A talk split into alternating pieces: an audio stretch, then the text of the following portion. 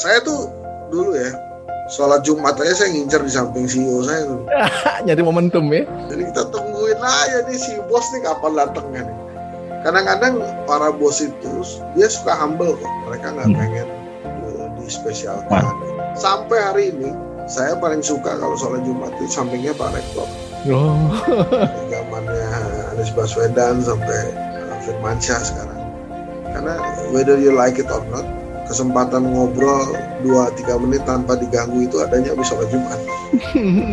Dan uh, lu bisa juga ngobrolin macam-macam tuh di situ. Itu, itu ya salah satu contohnya ya dengan karir yang lumayan cepat waktu itu ya.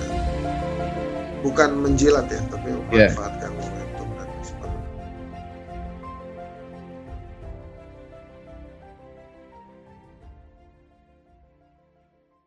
Halo, ketemu lagi dengan podcast Tengah Isi. Kali ini kita akan bincang-bincang dengan sosok yang saya udah mengenal lama sekali karena dia merupakan senior saya di kampus yang saat ini wajahnya sering riwa-riwi di layar televisi khususnya untuk memberikan pendapat-pendapat dari sudut pandang politik. Mungkin ada yang setuju dengan pendapatnya dan ngefans banget atau mungkin bahkan ada yang sangat kesel tapi menurutnya itu adalah risiko dan seharusnya itulah yang bisa kita edukasi ke masyarakat bahwa politik seharusnya kita lakukan dengan kepala dingin, dengan rasional dan nggak sampai masuk ke hati. Nah, yuk kita kenalan dengan dia dan sekaligus mengisi setengah gelas kita dengan berbagai macam pemikiran maupun sudut pandang-sudut pandang yang mungkin nggak kita kira-kira. Yuk, langsung aja. Biasanya di podcast tengah isi ini kita selalu pengen teman ngobrolnya itu memperkenalkan dirinya sendiri, Mas. Silakan Mas Hendri. Ah, banyak yang lang- tahu tapi nama lengkap saya tuh Hendry Budi Satrio sebetulnya. Ah, Budinya tapi nama brand eh, karena saya banyak baca buku tuh ya katanya jangan panjang-panjang gitu jadi akhirnya eh, dengan eh, saya minta izin dulu waktu itu ke orang tua saya akhirnya pakainya Hendry Satrio jadi sampai sekarang eh, Hendry Budi Satrionya hanya di KTP di ijazah gitu. Gitu jadi nggak banyak yang tahu. Di Wikipedia juga. Ah, oh iya. nah kemudian eh, saya lulus Unpad eh, 99 terus kemudian eh, melanjutkan ke UI waktu itu. Kemudian selesai di 2000 eh mulai kuliah di UI itu tahun 2000 terus selesai 2002 dan baru saja kemarin saya menyelesaikan doktoral di research dan manajemen tapi S1 S2-nya dua-duanya komunikasi. Terus em, macam-macam sebelum jadi analis komunikasi politik sebelum jadi eh, founder atau pengusaha eh, lembaga eh, lembaga survei kedai kopi terus eh, punya konsultan komunikasi sempat juga eh, mengadu nasib sebagai karyawan jadi punya karir juga dulu Mas Haji jadi staff terus kemudian jadi eh, manajer sampai jadi direktur Em, awal-awal karir malah sempat jadi sales makanan hewan tuh Wah, wah, enggak, enggak banyak orang yang tahu kayaknya itu. nggak banyak yang Itu pekerjaan pertama. Eh, enggak, kerjaan pertama saya itu jadi sales di eh, Hotel Indonesia. Hmm. Tapi waktu itu sekalian skripsi, jadi skripsi sekalian kerja tuh. Jadi pengalaman saya tertempa banyak di hotel, eh, terus kemudian baru pindah ke konsultan komunikasi, baru ke jadi sales makanan hewan. Itu luar biasa pengalamannya karena awalnya kan saya takut sama anjing kan. Tapi ya harus jualan makanan anjing dan makanan kucing, eh, termasuk makanan burung. Nah itu yang seru sekali dan ternyata makanan anjing dan kucing itu mahalnya luar biasa tapi punya kandungan protein dan eh, gizi yang luar biasa juga bahkan ada cerita lucu ini Hmm. tapi jangan ditiru ya eh, podcaster ini jadi eh, beberapa kawan-kawan yang di gudang itu eh, biasanya senang sekali kalau menemukan ada snack eh, makanan hewan yang rusak gitu karena Hmm. kalau bungkusnya rusak itu Hmm. nggak mungkin dijual tapi isinya tuh masih bagus karena expirednya masih lama nah itu ber itu teman-teman tuh ampun Jangan bilang kalau dimakan ya. biasanya iya di, dimakan pakai masakan Padang karena menurut mereka begini Mas Henry ini enak sekali ini adalah campuran daging pakai telur pakai segala macam gitu. Memang mereka goreng sih tapi kan still ya bro. That's not belong to us tapi ya udah teman-teman. Itu uh, tapi menyenangkan kerja di uh, apa namanya punya pengalaman di uh, sebagai sales makanan hewan. Karena akhirnya uh, kita juga bisa lebih memahami hewan itu seperti apa gitu. Terutama anjing dan kucing hmm. walaupun uh, banyak juga yang suka sama kucing hmm. tapi gara-gara pengalaman sebagai uh, sales makanan hewan itu saya lebih menghormati anjing daripada kucing karena gini uh, mudahnya kalau kucing dikasih makan terus uh, sudah dikasih makan dia tapi ada makanan di meja itu dia ambil juga tuh makanan di meja gitu tapi kalau anjing eh, makanan yang dikasih itu ya sudah dia itu iya iya iya ya. tapi banyak perdebatannya lah tentang nah, itu ngajar ini saya sempat ngajar jadi guru bimbel juga terus oh? uh, ya lucu lah aja ini perjalanannya guru apa mas jadi guru bimbel uh, oh waktu itu sejarah hmm. dan uh, bahasa Inggris aneh deh pokoknya Sesudah lulus tuh ya? Sudah lulus, tapi karena ya bingung kan. Kita kan gini ya, waktu saya kan kuliah masuk 95, jadi pada masa kuliah itu mengalami masa transisi yang luar biasa yeah. pada saat 98. Hmm. Jadi uh, gini maksudnya, uh, kita mengalami makan 1.200 rupiah itu sudah kenyang.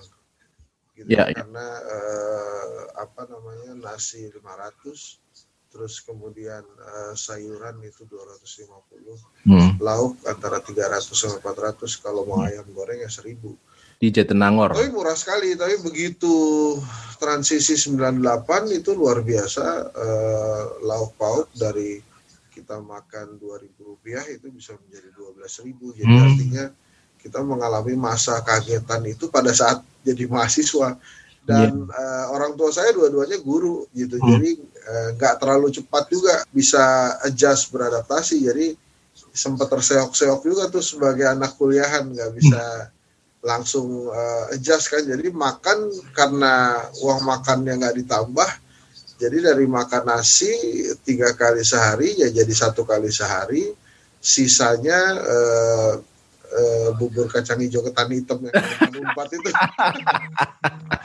karena itu yang masih bisa terjangkau. Tapi akhirnya kita kan mesti survive ya dan akhirnya kita atur makan pagi digabung dengan makan siang. Jadi hmm. mulai makan pagi itu setengah sebelas pagi gitu. Jadi sarapan plus makan siang dengan nasi yang terlalu uh, banyak lah. Mas Haji pasti paham kalau di Unpad itu kan ada yang uh, beberapa rumah makanan kita prasmanan yeah, ngambil yeah, prasmanan. Nasinya banyakin. Nah, jadi nasinya banyak.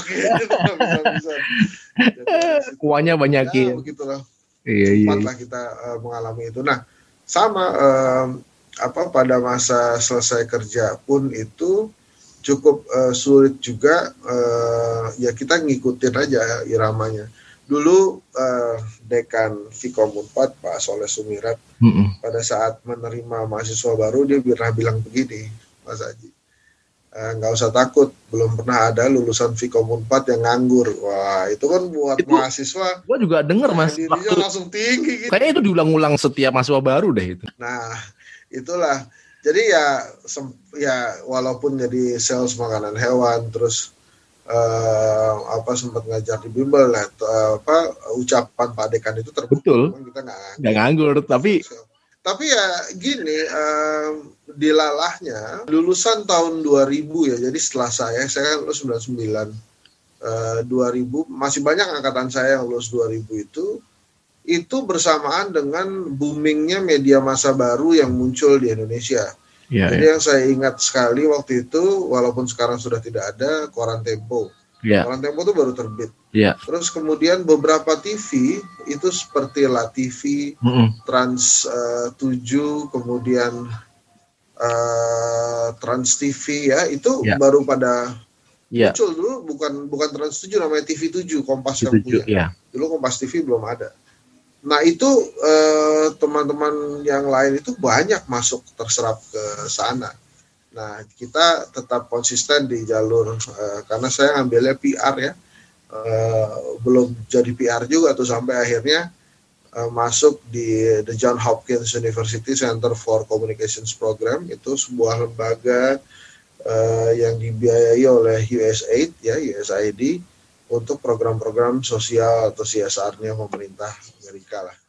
Hmm. Nah, uh, waktu itu program yang saya pegang itu Indonesia Sehat 2010.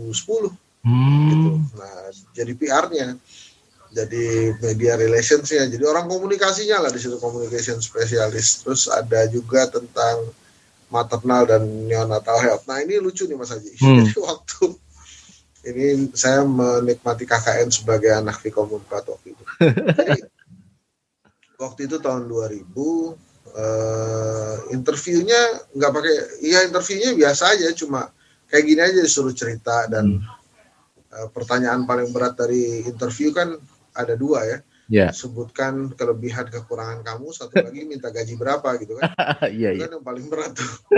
Tapi uh, dia langsung tes, langsung praktek jadi ada tiga kandidat, dia bilang e, silahkan uh, saya punya tiga event, uh, kamu pilih eventnya mana, dan terus bisa mendatangkan wartawan berapa, kemudian diliput berapa, wah hmm. gitu. Saya pilih tuh waktu itu Save uh, Women's Life Conference nama eventnya. Wah ini kalau disuruh ngedatengin wartawan sih saya agak tenang kan? Ya temen banyak. ini lulusan Vkom wartawan semua. Teman-teman. Temen kita semua. Datang ya iya datanglah itu teman-teman yang ada dari koran Tempo yang di Detik yang di Novel gitu hmm. macamnya singkat cerita akhirnya saya yang lolos lah di, di John Hopkins hmm. lama eh, enam tahun saya di sana ya sempat warawiri Amerika Serikat juga tuh gara-gara hmm kerja di situ ya alhamdulillah hmm. uh, bahkan waktu 911 terjadi itu saya lagi di uh. saya lagi di Baltimore sekitar satu jam dari New York uh. uh, dekat tapi ya itulah uh, suka dukanya. Begitu sampai Amerika waktu itu disuruh pulang. Hmm. uh, karena nggak uh, tahu mesti gimana. Nah udah uh, setelah itu ya kerja seperti biasa. Dari John Hopkins masuk ke Sampurna Foundation. Terus kemudian um, jadi communication senior di Paris. Jadi dari bolak-balik Amerika. Uh. Masuk di Carrefour waktu itu belum pindah ke Mampang belum di sama hmm. Pak CT ya yeah. Ya. uh, masih di Paris jadi ya bolak-balik Paris sampai dorong-dorongan sama bos saya tuh udah hmm. aja lah ke Paris soalnya Paris mahal sih jadi kita dorong dorongan ya udah terus uh, sempat jadi VP di salah satu uh, bank uh, syariah hmm. di Indonesia terus kemudian jadi itu usia berapa mas jadi VP di bank syariah? Tahun 2000 ya tahun 2012 berarti umur 32 ya. Oh. ya umur 32 terus jadi direktur Mudah. di oh udah nih habis itu uh, jadi pengusaha. Masuk para Madinah pertama kali ngajar 2007 diangkat jadi dosen home base 2008 sampai sekarang masih terdaftar di para Madinah sebagai dosen. Kemudian iya jadi dosen. Tahun 2014 mendirikan kelompok diskusi dan kajian opini publik Indonesia namanya kedai kopi dan sebagai lembaga survei gitu. Di maksudnya mendirikan itu didaftarkan secara hukum karena sebelumnya hmm. sudah ada tapi nggak ada secara hukum ya yeah. ya gitu uh, saya berterima kasih sekali tuh dengan pertama tuh adalah uh, konsultan namanya Kendi Lima itu yang punya juga dari lulusan Vkom Isak Stambul mm -hmm. uh, terus kemudian saya ke Proplan terus ada ke Gama Ganesha tadi yang tempat saya ngajar bimbel John Hopkins University terus pindah ke Sampurna Foundation ke Carrefour kemudian eh, BTPN Syariah terus ke Ogilvy. Wah terima kasih banyak perjalanannya dan Luar terima kasih kesempatannya sudah diberikan kesempatan mengabdi. Sempat juga di Helen Keller Internasional sebentar hmm. jadi muter-muter uh, sampai akhirnya jadi analis komunikasi politik yang uh, bisa menghiasi media di Indonesia. Jadi nah, wah, saya berhutang budi dengan banyak orang. Orang sekarang mengenal Mas Hendri kan sebagai pengamat politik atau mungkin pakar komunikasi politik. Emang momentum apa sih Mas yang membuat Mas Hendri kok tiba-tiba nyemplung situ? Aku sendiri juga kaget sih sebenarnya. Mas Hendri yang kan pertama kali uh, melihat Mas Hendri setelah sekian lama itu pas waktu ada eventnya Ogilvy waktu itu Mas. Jadi saya datang sebagai undangan lah, undangan cukup gitu kan. Pegang satu klien yang sama ya. Oh iya, oh iya, iya benar benar. Pegang satu klien yang sama kan gitu. Betul betul betul betul. gitu. uh, aku pasti. Ya, itu sebetulnya uh, itu ya, ya misterinya Allah tuh gitu. Jadi gini Ji, jadi 2014 hmm.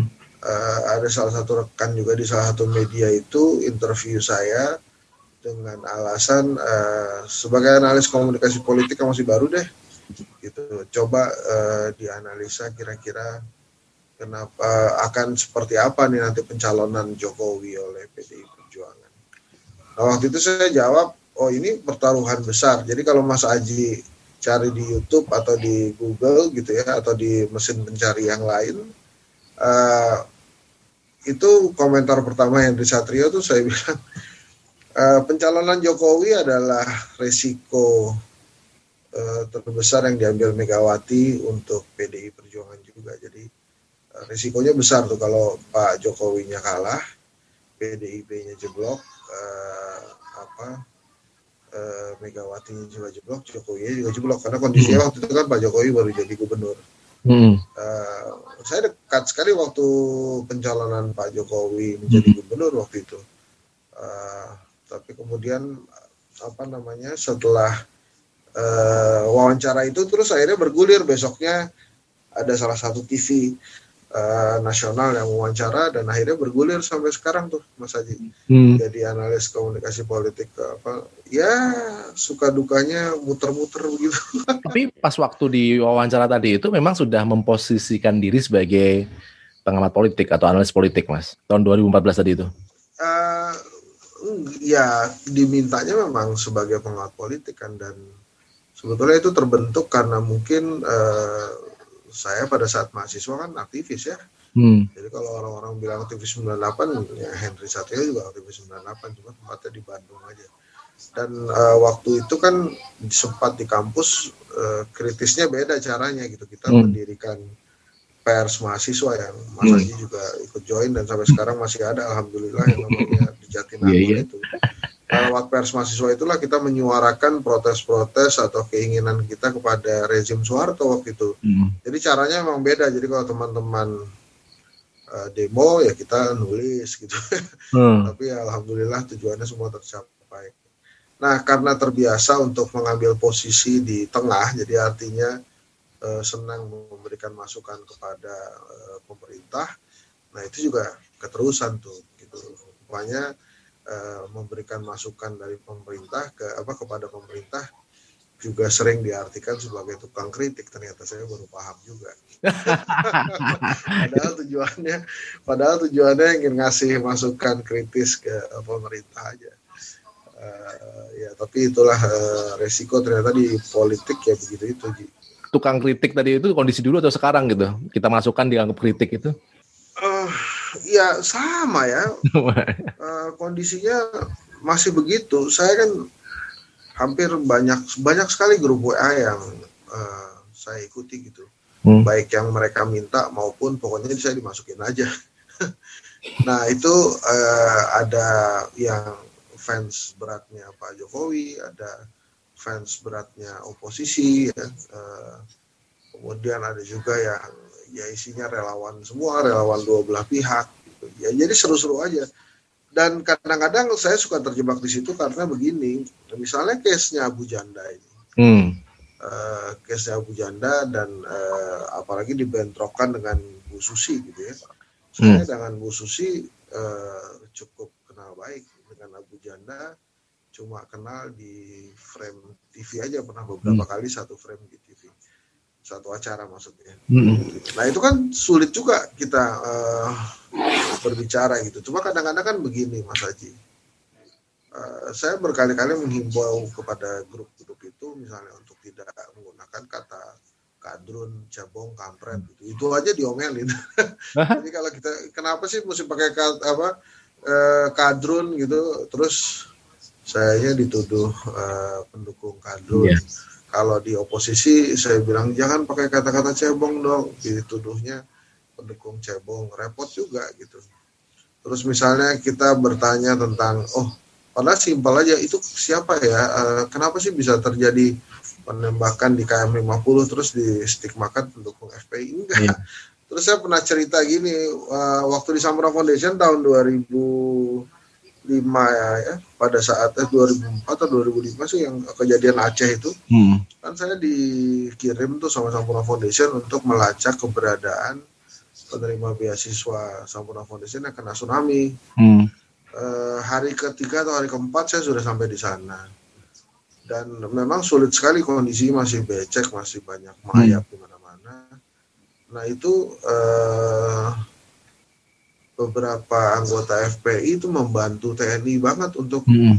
mengangkat mayat gitu nah saya cerita begitu di salah yeah. satu media dan kemudian live itu dibilangnya saya pendukung FPI jadi saya bingung juga Kalau, apa cepat sekali stigma stigma itu uh, terbentuk gitu sampai akhirnya ya saya senyum-senyum aja gitu uh, apa ya mau gimana lagi itulah uh, suka dukanya dikenal orang jadi hmm.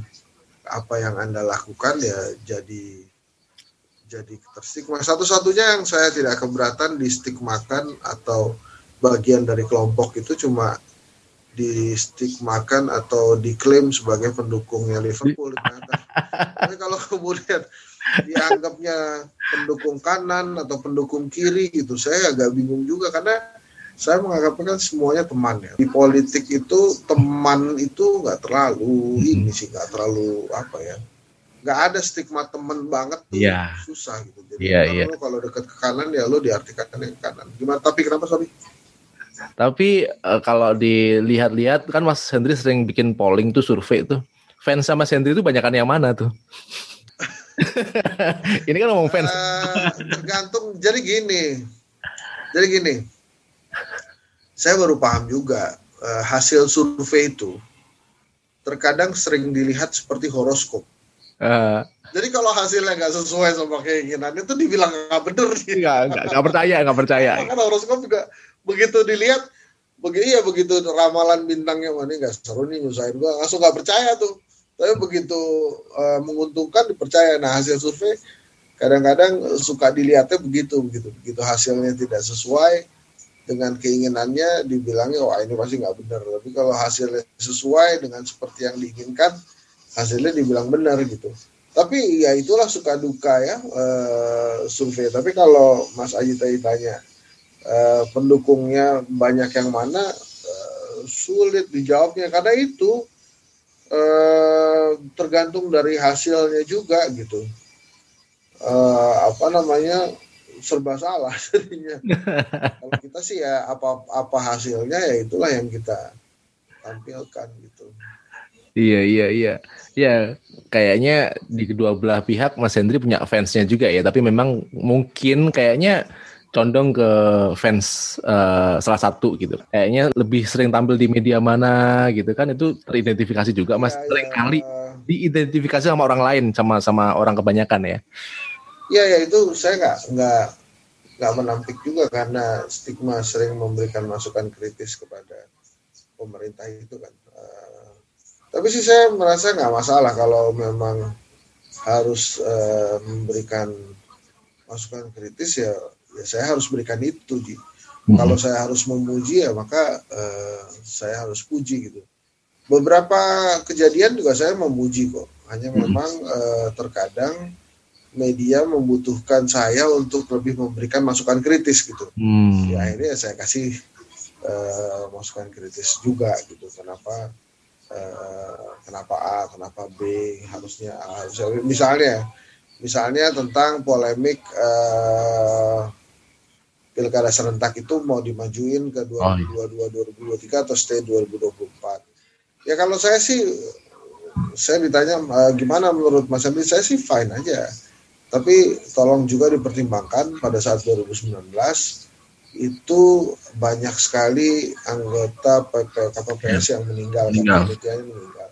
Terus kalau misalnya 2024 mau digabung lagi sama pilkada serentak, itu lelahnya seperti apa tuh? Walaupun beda bulannya ya, Ci. Ya. Hmm. Beda bulannya. Nah, uh, terus kalau nyampe ini begitu dianggap pendukung Nasdem, mendukungnya Demokrat, sama pendukungnya PKS gitu. Padahal belum selesai juga saya ngomong. Nah kalau di 2022 ya balik lagi ya itu pasti akan menguntungkan Mas Anies Nah terus langsung saya dibilang oh ini pasti pendukung Mas Anies apalagi para Jadi cepat sekali memang stigma-stigma itu uh, nempel. Tapi kalau kemudian saya dianggap uh, lebih banyak memberikan masukan kritis itu nggak apa-apa juga. Gitu. saya sih uh, bebas-bebas aja. Alhamdulillah kan pemerintah juga baik sama saya. Uh, iya. iya. makanya karena baik, saya juga ngasih masukannya iya. terukur yeah. gitu, nggak semuanya uh, salah nggak semuanya jelek jadi pada saat bagus ya harus kita bilang bagus kayak misalnya misalnya uh, apa namanya uh, reshuffle terakhir itu hmm. ganti menteri menteri kesehatan jadi Pak Budi Gunadi Sadikin menurut saya bagus hmm. minimal uh, mengerti tentang distribusi vaksin dan lain-lain kan ada nggak yang menurut saya uh, masih perlu di challenge ya ada gitu waktu itu kan saya uh, uh, Mendiknas, Mendikbud hmm. ya. Hmm. Walaupun waktu itu di salah satu talk show terbesar di Indonesia itu saya dukung Pak apa Mas Nadim tuh jadi Mendikbud. Saya bilang uh, ya boleh aja kan Pak Jokowi memberikan kertas putih kepada uh, seorang Nadiem Makarim walaupun uh, bisnis juga belum untung terus hmm. partnernya di jalan juga masih sering lawan arus tapi mungkin ada hal yang dia bisa berikan gitu buat pendidikan. Nah sama waktu di uh, reshuffle Menteri Agama Pak Yakut juga saya berikan masukan kritis juga gitu. Uh, apakah sudah tepat atau belum? Apakah yeah. kenapa tidak dipilih kiai yang lebih senior dan lain-lain? Tapi saya overall menghormati uh, Pak Jokowi dengan segala keputusannya karena kan yeah. itu hak beliau. Tapi yeah. kan boleh kita memberikan masukan-masukan kritis. Mm -mm. Gitu. Ya, itu kan apa ya levelnya level Mas Hendri nih yang memang dengan berbagai macam pengalaman, terus posisinya juga sebagai analis politik yang banyak teman-teman elit politik juga gitu. Tapi masyarakat itu kan mas kayak terbelah ya, serba salah. Kayaknya nggak ada yang di tengah gitu. Kalau nggak pro ya kontra gitu. Dan semua saling caci maki. Saya pengen nanya gini, kalau masyarakat tuh pengen oposisi mas, gimana sih seharusnya tipsnya? Kita bisa aja berbeda pendapat ya gitu. Tapi gimana sih oposisi biar oposisi juga elegan gitu loh. Karena kalau misalnya sekarang yang saya lihat kan oposisi dalam artian oposisi di medsos ya saling timbuk-timbukan gitu. Gimana kalau kami mau beroposisi misalnya? Nah, ada tokoh namanya Iwan Trikarso, kenal Ji? Iwan, Iwan, Iwan Trikarso. iya, itu bokap gue Ji. Wah, mantep. Bokap bokap gue bilang begini, uh, dia sih kayak dia nggak bilang kayak gue, tapi gue mengartikannya kira-kira begini. Kalau bicara politik itu sampai di dagu aja, nggak usah sampai hati. Nah, karena kalau sampai hati nanti jadi repot urusannya. Nah, tadi pertanyaan Aji itu bisa dijawab pakai jawaban itu. Jadi kalau oposisi itu pakai pikiran, buka otak, buka pikiran. Terus uh, kritik aja, berikan masukan kritis, tapi kemudian berhenti di dagu, jangan sampai hati. Kalau sampai hati nanti jadinya sebel. Jatuh ya. Kalau udah sebel, maunya nyela-nyela, terus terus apa pun yang dibikin jadi salah. Iya. Yeah. Jadi uh, itu yang saya jaga sampai sekarang. Gitu. Saya punya pengalaman manis juga kok dengan Pak Jokowi gitu. Mm -hmm. waktu beliau masih dari Solo ya kita temani Pak Jokowi pertama kali dari Solo terus ke Kompas TV waktu itu untuk di interview mm -hmm. gitu ya. Yeah. Ya kita yang temenin gitu. Jadi maksud saya eh, secara personal tidak ada masalah gitu dengan eh, seorang Jokowi, seorang Prabowo, siapa pun itu gitu. Yeah. Saya sih baik-baik aja Uh, tapi sebagai akademisi saya punya kepentingan untuk memberikan masukan yang sesuai dengan kompetensi saya. Gitu. Misalnya kalau ditanya sekarang kekurangan pemerintah apa, saya akan bilang komunikasi ke publiknya perlu diperbaiki. Gitu. Hmm.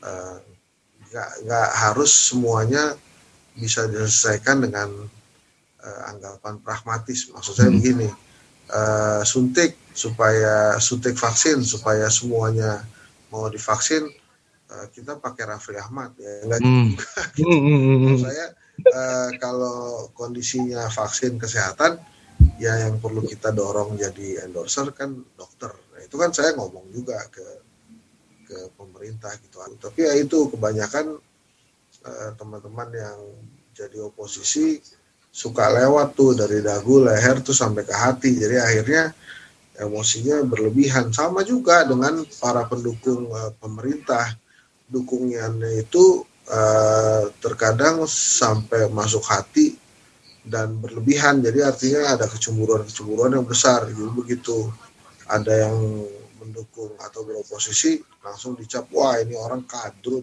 Iya. Yeah. Kan? anti ini gitu anti iya. pancasila atau apa gitu kan gini loh Ji uh, apa Mas Haji Pak Jokowi itu sudah memberikan sebuah rumusan yang menurut saya jitu ya pada saat uh, sidang umum tahunan MPR 2020 lalu untuk uh, bagaimana caranya meningkatkan toleransi gitu hmm. kemudian menyelesaikan perpecahan ini Pak Jokowi punya jawabannya waktu itu dia menerangkan bahwa hukum itu tidak boleh tebang pilih.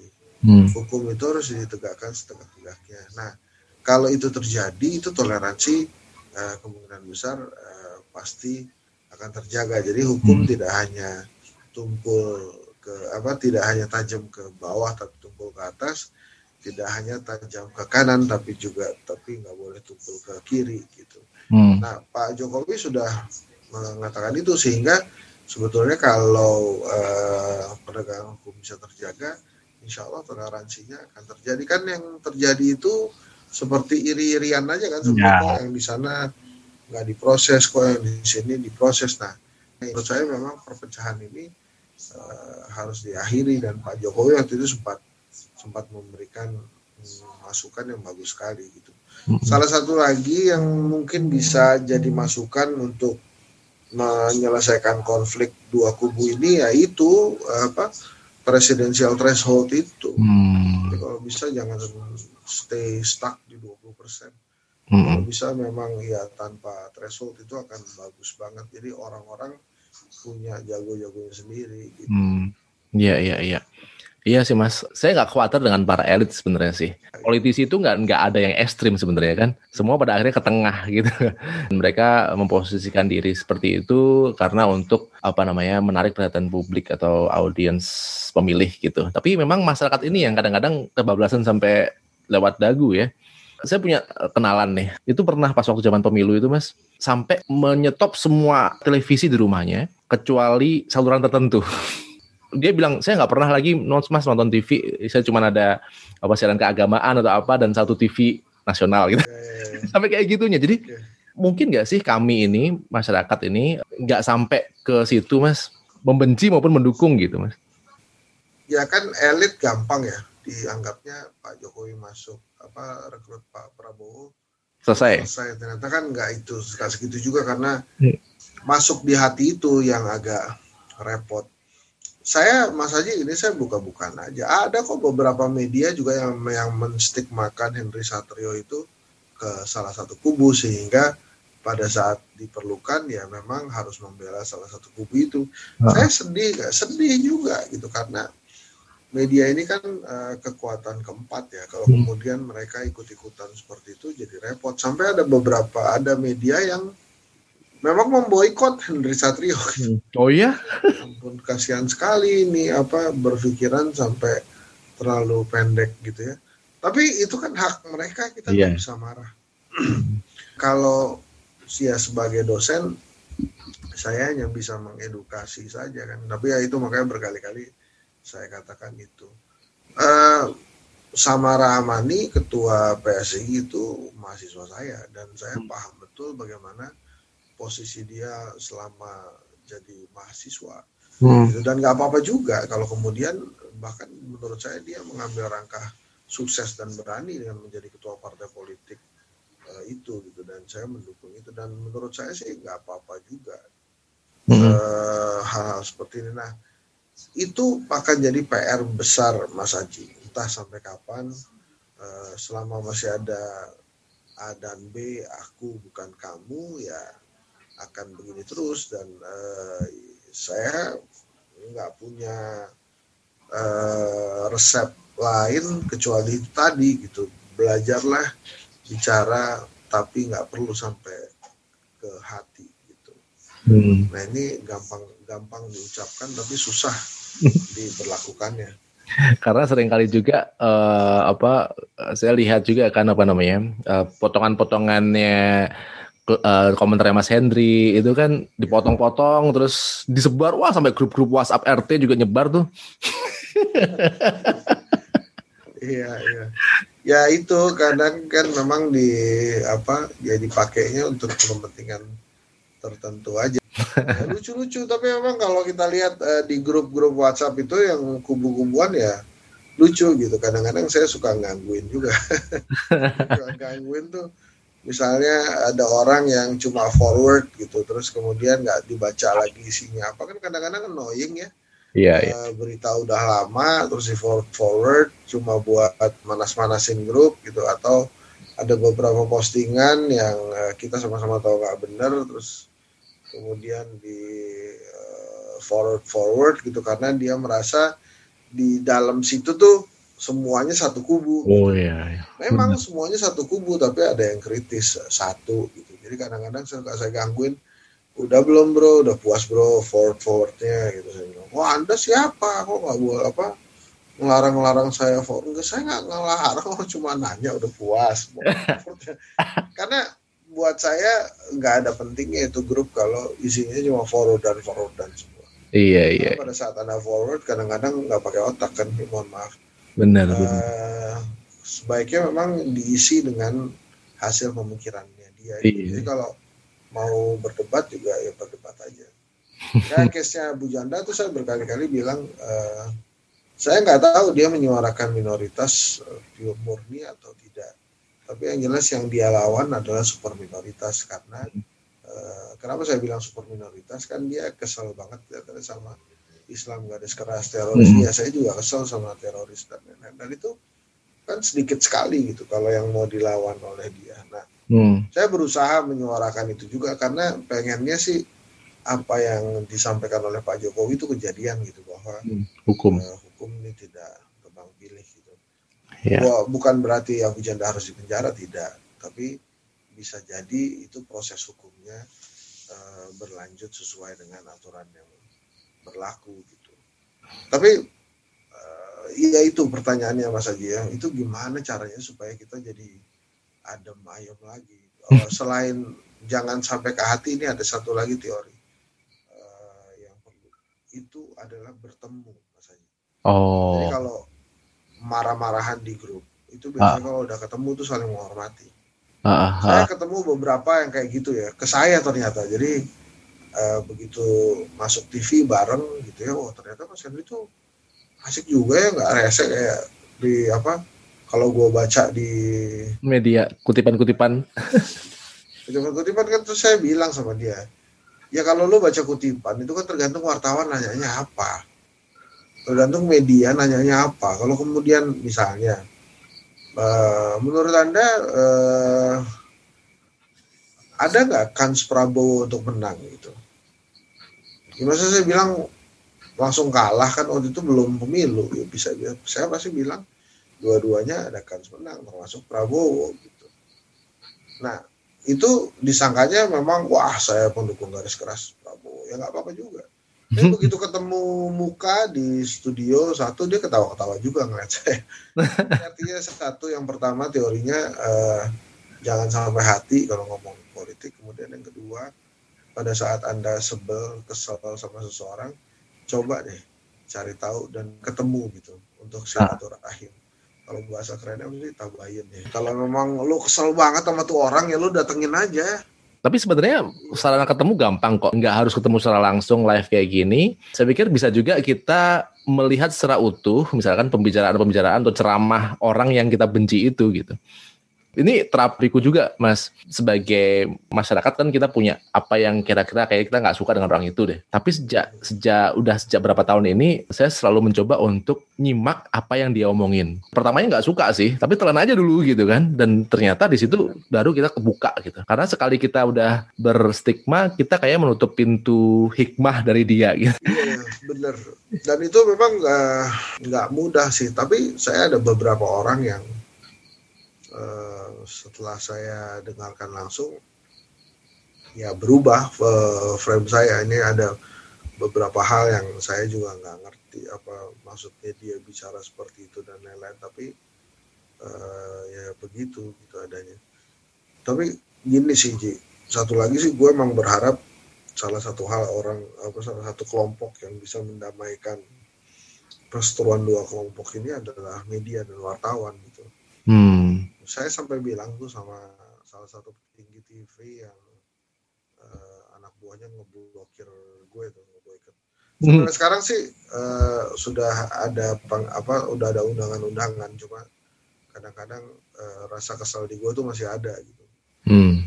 Uh, saya bilang once kalau lo sendiri sebagai wartawan punya stigma terhadap narasumber lo gitu ya akan susah kasihan juga sih narasumbernya gitu kalau harus kemudian demi menjalin persahabatan dengan medianya dia tidak lagi berpikiran kritis gitu hmm. akhirnya isinya hanya memuji-muji kan salah juga gitu. Iya, iya, iya. Saya bilang sih sama si orang itu karena pada saat ada orang dalam yang kebetulan satu kampus sama kita hmm. gitu ngasih apa ngomong gitu udah deh lo kan susah lo situ lo udah diginiin giniin gitu. Saya kaget juga kasihan juga.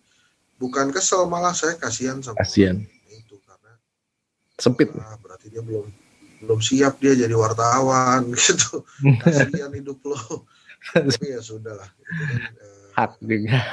hak dia juga gitu. oke. okay. Oke, udah malam juga nih Mas ya. uh, dikit lagi. Ini sekarang udah berapa tahun Mas menjadi positioning sebagai Hendy Satrio sebagai pengamat politik? Iya, mulainya sih 2014 ya. Jadi sudah berapa lama tuh? 6 tahun, Mbak. 6 tahun, 7 tahun lah ya. Itu sebenarnya udah disiapkan pas mau masuk ke politik itu Mas? Mulainya 2013 kok. 2013 dong, sebelum pemilu itu. 13 ya? Enggak, enggak, uh, enggak pernah menyiapkan apa-apa. Ini memang bergulir saja dan uh, ya itu memang misteri dari Allah kali ya. Uh, saya sudah ya saya jalanin aja. Sampai sekarang sih happy happy aja. Gitu ya? Kadang-kadang suka sedih sih. Tapi gue kalau ada hal-hal yang menurut gue nggak penting gitu ya terus diperdebatkan dengan misalnya aja ya misalnya penusukan penusukan imam hmm. masjid hmm. sedih juga sampai segitunya nggak usah lah hmm. terus ya saya tuh sebenarnya nggak suka sih dengan kata-kata minoritas dan mayoritas itu hmm. gue sempat protes tuh di grup itu sejak hmm. kapan sih uh, Indonesia tuh ada kata-kata mayoritas minoritas saya hmm. seingat gue ya waktu gue ke sekolah itu dari dari TK SD yeah. sampai sekarang S3 tuh nggak pernah tuh diajarin tentang minoritas itu ada mayoritas ada minoritas cuma nggak ngerti kenapa tuh orang-orang itu sekarang seneng banget ngomongin mayoritas minoritas hmm. kalau ada orang minoritas yang ngomong dan bilang bahwa dia minoritas gue tuh marah gitu hmm. gua karena gue nggak pernah menganggap lo minoritas hmm. karena mayoritas minoritas ini membuat ada kubu yang membuat salah satunya jadi megalomania hmm. satunya lagi jadi kerdil ini kan gak akan hmm. ketemu gitu berantem terus akhirnya iya. makanya jangan pakailah kata-kata mayoritas minoritas itu gitu. iya sih mas ya.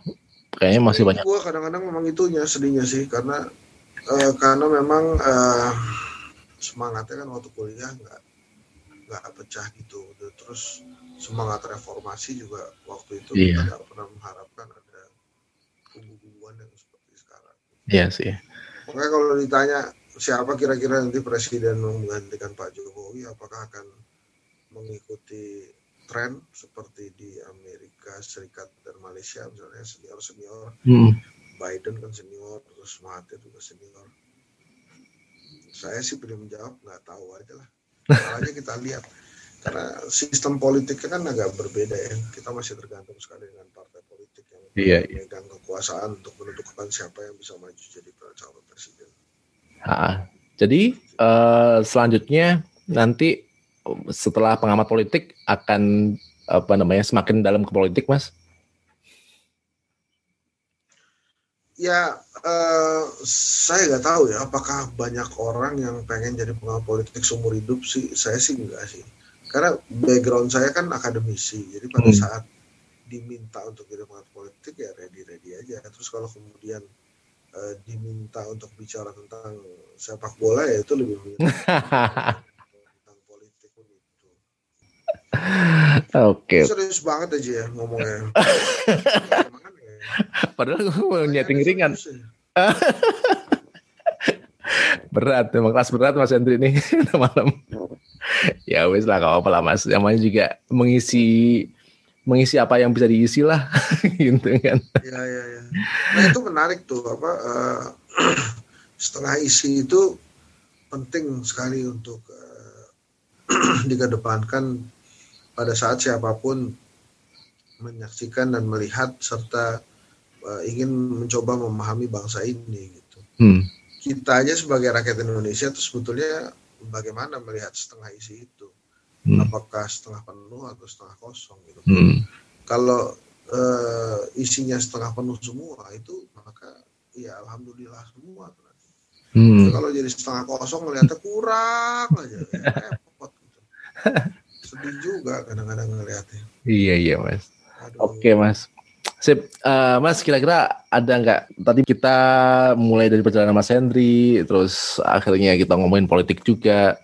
Ada yang mau di highlight nggak Mas? Dan aku belum tanyakan, misalkan Mas Hendri kepingin menyampaikan apa di podcast tengah isi ini. oh eh, gini apa yang pertama kan tadi eh, supaya kita tidak banyak terpecah bicara sampai di dagu jangan sampai ke hati terus kemudian yang kedua cobalah untuk silaturahim ketemu gitu sama orang nah ini kemudian yang selanjutnya buat teman-teman yang lagi ngejar karir nih Hmm. Haji. saya mau share juga jadi eh, bukan cuma di politik di kehidupan profesional juga penting jadi yang dikejar itu sebaiknya jangan jabatan tapi momentum Itu bukan hanya politik ya?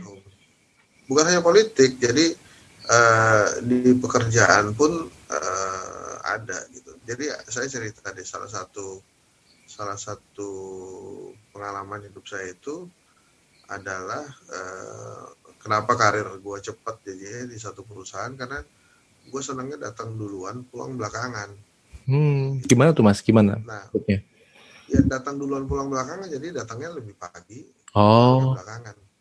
Kenapa gue begitu? Saya pelajari rata-rata petinggi-petinggi perusahaan tuh kayak gitu. Hmm. Datangnya paling pagi, pulangnya paling belakang. Hmm.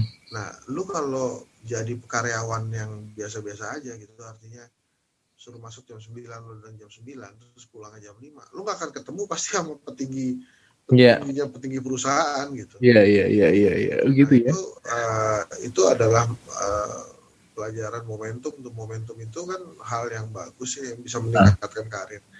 Nah eh, waktu itu kenapa jadi momentum kalau di dunia kerja itu? Ya pada saat bos lo nyari yang ada lu gitu. Bener-bener. ya mau gimana lagi? Dan itu jadi momentum kita gitu. Eh, ada salah satu orang ya pinter di Indonesia namanya Lin Wei sekarang eh, waktu itu dikasih kepercayaan sama Pak Jokowi untuk take care kota tua tuh. Sekarang kalau nggak salah sama Menko Perekonomian ya. Hmm. Eh, Pak Lin Wei ini waktu itu diangkat jadi CEO-nya Sampurna Foundation Hmm. terus ya ini karena kebiasaan gue pulang telat itu Hmm. lihat gue lagi di kubikel gue itu terus dia manggil Hen duduk ya gimana pak Jam berapa tuh Mas? itu jam 8 malam nggak terlalu malam kan ya, tapi yang lain pada pulang jam 5 gitu kan. Tapi jam 8 malam itu kan nggak nggak terlalu malam karena lo sholat maghrib habis itu lo tungguin sebentar sholat isya itu jam 8 tuh jatuhnya. Habis itu Mm-mm. pulang juga enak udah kosong aja. Iya iya iya. Terus terus. dia bilang dia nanya gini Hen kamu tuh apa sih sebetulnya eh, tugasnya? Perasaan dikit-dikit nih kamu dikit-dikit kamu ada urusan apa aja kamu? Gitu terus gue bilang uh, komunikasi. Ya udah kalau komunikasi komunikasi aja. Jadi kalau bisa semua itu tuh expert of none. Kalau lu bisa semua lu tuh nggak pernah expert sih lu bisa aja gitu disuruh ngapa-ngapain tapi apakah lu expert? Enggak. Hmm. jadi lu mesti punya spesialisasi. Jadi dia bilang gini kalau lu bisa menjelaskan apa yang lo kerjakan dalam dua menit. Berarti lo ngerti apa yang lo kerjain. Tapi kalau lo nggak ngerti dalam apa dikasih waktu dua menit lo nggak bisa menjelaskan apa yang lo kerjain panjang berarti ya. lo nggak ngerti gitu. Gak ngerti. Aja. Muter-muter. Uh, OB dipanggil eh kerjaan lo apa? Ya saya nyapu beres-beres. Itu ngerti gitu. Tapi kalau dia jawab ya gini-gini aja nih pak. Ya itu udah pasti dia nggak tahu. Nah itu ya uh, jadi sejak saat itu saya makin paham dengan uh, kutipan yang dilepas oleh The John Hopkins University waktu itu. Hmm. fokus demand sacrifice. Nah jadi uh, nah itu jadi momentum hidup gue tuh. Jadi gue mulai ngerti bahwa gue harus fokus di komunikasi. Akhirnya saya menyampingkan semua pekerjaan atau tawaran-tawaran pekerjaan yang nggak dikomunikasi. Termasuk uh, jadi pengusaha pun gitu. Pengusahanya jadi komunikasi. Uh, sekolahnya sekolah komunikasi begitu masuk TV ya analis komunikasi gitu kan komunikasi politik. Nah, di situ jadi momentum. Nah, balik lagi ke momentum tadi. Jadi yang dikejar itu jangan jabatan. Kalau jabatan uh, akan sulit, tapi yang mesti dikejar adalah momentum. Nah, menemukan momentum dan bagaimana memanfaatkan momentum ini yang perlu tuh Eh, kontak Henry Satrio. berkomunikasi. Caranya tuh bersilakan berkomunikasi dengan Henry Satrio. Artinya siap untuk menerima momentum ya, peka gitu ya. Jadi kalau misalnya ada iya. momentum kita langsung strip di tikungan gitu. Nyalip gitu. Tapi itu harus kita sendiri sih yang ngerasa. Jadi kadang-kadang orang juga nggak uh, paham juga apakah ini momentum dia. Karena yeah. sering ketukar-tukar apakah ini kesempatan atau bukan gitu. Mm -mm momentum itu nggak kayak kesempatan sih dia momentum itu memang uh, ukurannya kalau Mas Haji pernah baca buku judulnya Bling ya itu kayak Bling, ya, Bling. Hmm. sekali aja gitu harus cepat gitu dan itu kan sudah di sudah terjadi misalnya kalau di politik ya kita tahu ceritanya Pak Gus Dur jadi presiden, presiden. Itu pasti ada momentumnya hmm. terus uh, eh, SBY termasuk Pak Jokowi. Jadi mereka tuh nggak pernah ngejar jabatan politik ansih, tapi uh, yang dikejar adalah uh, momentum gitu. dan rata-rata kalau momentumnya dapat mereka jadi itu. Nah dari hasil penelitian saya uh, semua responden mengatakan bahwa iya ya uh, momentum tuh berperan banget sama karir politik saya. Jadi buat pendengar podcastnya Mas Wahyu Aji eh, jangan kejar jabatan tapi cari momentum yang pas. Jadi kalau anda kerja pelajari itu atasan anda adanya kapan aja. Uh -uh. tapi yang paling penting adalah pada saat atasan anda membutuhkan sesuatu yang ada anda mesti ada. lu kalau yang ada temen lu temen lu tuh yang naik jabatan gitu. Pasti tuh. Di di ranah publik berarti kita harus tampak atau mungkin siap untuk tampak sewaktu-waktu gitu mas ya? Iya iya dan uh, saya sih menilai Mas Aji ya sebagai uh, ya GNFI ataupun posisi-posisi yang lain itu juga harus jeli memanfaatkan momentum karena uh, apa kan Mas Aji juga sudah termasuk salah satu uh, pemuda harapan bangsa. Ya. udah, udah tua nih Mas. Kita udah generasi uh, X nih sekarang bukan milenial lagi nih menurut PPS. Kan masih muda makanya ngomongnya pemuda terus. Jadi menurut saya sebagai uh, posisi yang sekarang Mas Haji Ban itu bisa menjadi momentum secara khusus Bener. untuk mendapatkan hal yang lebih tinggi dan lebih baik. Gitu. Benar. Dan uh, kadang-kadang memanfaatkan momentum itu seperti memanfaatkan kesempatan. Betul ya. Bisa diulang gitu. Hmm. Ya, momentum susah. Itu ya lu mesti nendang ya nendang. Kalau nggak lo tendang nggak gol ya udah itu jadi emang uh, bling keputusannya. Benar, benar. Bisa dilihat dan bisa diukur kapan itu uh, terjadi. Iya. Itu iya. macam-macam kalau di dunia itu ada momentum di ekonomi, di fisika, di matematika. Iya. Momentum uh, sebagai uh, sebuah variabel yang mempengaruhi secara signifikan karir atau jabatan itu momentum politik. Jadi mesti lihat. Jadi kalau para pekerja uh, karyawan ya dilihat gitu kalau perlu. Saya tuh dulu ya saking pengennya menggeliat dapat jabatan yang lebih baik sholat Jumat aja saya ngincer di samping CEO saya tuh. Nyari momentum ya, bikin momentum. Jadi kita tungguin aja nih si bos nih kapan datangnya nih.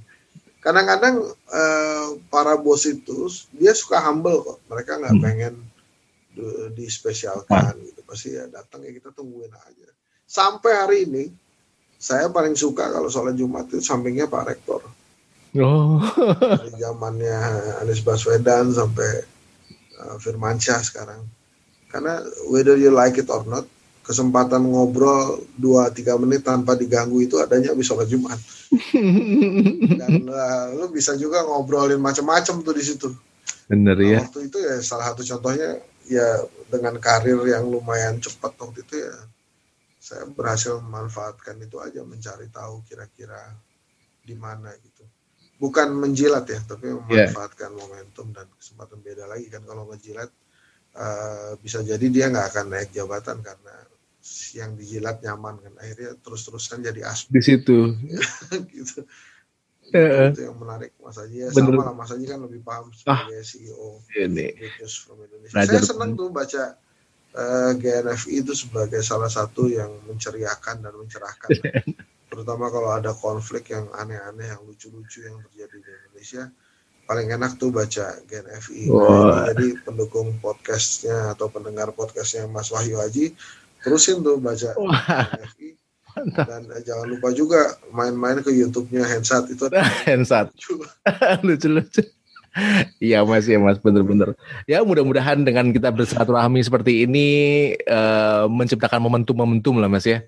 Paling nggak kan Mas Hendri jadi ingat saya kayak gitu kan.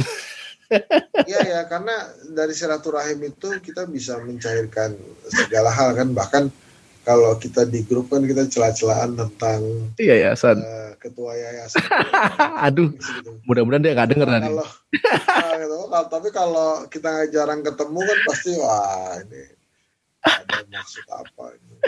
Iya iya iya iya. Oke Mas, terima kasih banyak nih Mas. Um, memang kesannya macam-macam tapi semuanya berisi uh, mulai dari perjalanan Mas Hendri yang pernah jadi sales makanan anjing dan kucing tadi itu. Terus iya, mengantarkan pada pengamat politik papan atas di Indonesia. Kita nggak tahu nanti mungkin hanya Mas Hendri dan Tuhan yang Maha Esa yang tahu nanti akan seperti apa ke depan ya. Sampai tadi yang terakhir kita ngomongin momentum dan itu penting banget. Tadi saya sebenarnya mau ngomong itu pas di awal tapi kita udah ngomong ke mana-mana dulu gitu kan. Iya, iya. Kemarin saya uh, baca di postingan Mas Hendri semua karir politik itu soal momentum dan ada yang komen di kolom komentar kayaknya bukan hanya di politik aja di karir juga seperti itu gitu dan memang betul kan ya. Oke oke ya Mas Hendri ini mentor saya mentor dalam hal komunikasi dan kepercayaan diri yang luar biasa. Kan ngomongin khusus momentum di dunia kerja tapi harus ada orang HR tuh. Iya iya iya. Penasaran juga tuh tapi itu dua hal yang gue lakukan sih dulu apa namanya mempelajari uh, tingkah pola CEO ya. Dan itu uh, mereka biasa datang paling pagi pulang paling akhir. Terus satu lagi yang gue manfaatkan memang itu sholat Jumat. Karena uh, ya kita tungguin aja gitu. Habis itu kan banyak yang nungguin uh, salaman sama dia lah ngobrol sama CEO perusahaan besar kan. Tapi kalau kita ada di sampingnya itu duluan salamannya. Selesai. Ya kita tungguin aja dia selesai baca doa kan yang salaman pertama kali kita. Gitu. Jadi hablum minallahnya dapat, hablum minasnya dapat Mas ya. Iya. Oke, okay, Mas. Emang di set begitu tuh. Terima kasih banyak ya Mas Haji. Terima kasih banyak Mas Hendri. Ketemu lagi. Nah, itulah perbincangan kita dengan Mas Hendri Budi Satrio atau nama populernya cukup Hendri Satrio.